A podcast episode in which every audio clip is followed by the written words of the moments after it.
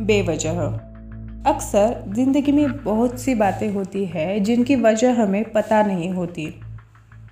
हाय, मैं हूँ व्रुशाली, शायरी सुकून के इस बेहतरीन मंच पर आपका तहे दिल से स्वागत करती हूँ।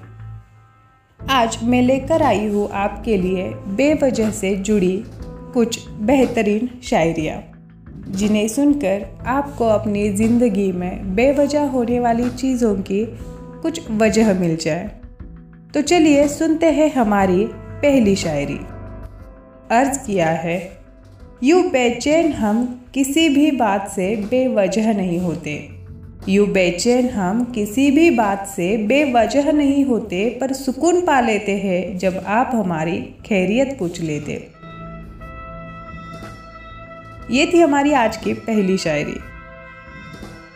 जैसे कोई हमारी अगर खैरियत पूछ ले तो हमें सुकून मिल जाता है, और वही सुकून अगर हमें ना मिले, कोई हमारी खैरियत ना पूछे, तो हम बेवजह बेचैन हो जाते हैं, जिनकी वजह तो होती है पर हमें समझ नहीं आती, वो अलग बात है। अब सुनते हैं हमारी आज की दूसरी शायरी। अर्ज़ किया है, बेवजह रिश्तों की डोर टूटकर बिखरती नहीं। बेवजह रिश्तों की डोर टूटकर बिखरती नहीं, बेशुमार मोहब्बत में टूटने की वजह मिलेगी नहीं। जब मोहब्बत बेशुमार हो तो वहाँ मोहब्बत टूटने की वजह कहाँ से मिलेगी? सही है ना जी। अब सुनते हैं हमारी तीसरी और अंतिम शायरी। दुनिया में हर एक चीज़ की कोई ना कोई वजह होती है। दुनिया में हर एक चीज़ की कोई ना कोई वजह होती है, बस एक तुझसे मोहब्बत है जो मुझे बेपनाह बेवजह लगती है। जी, मोहब्बत के लिए कोई वजह नहीं होती। इसकी वजह अगर आप ढूंढना चाहो तो हाँ, आपको कई कारण मिलेंगे।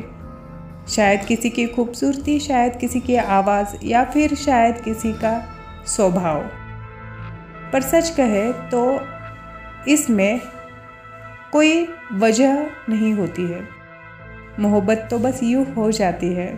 अगर आपको भी ऐसे किसी से मोहब्बत है तो प्लीज़ हमें कमेंट बॉक्स में कमेंट करके ज़रूर बताइए। कल फिर मुलाकात होगी ऐसी ही नायाब और बेहतरीन शायरियों के साथ। तब तक मुझे यानी व्रुशाली को दीजिए इजाज़त। अपना बहुत सारा ख्याल रखिए। शुक्रिया।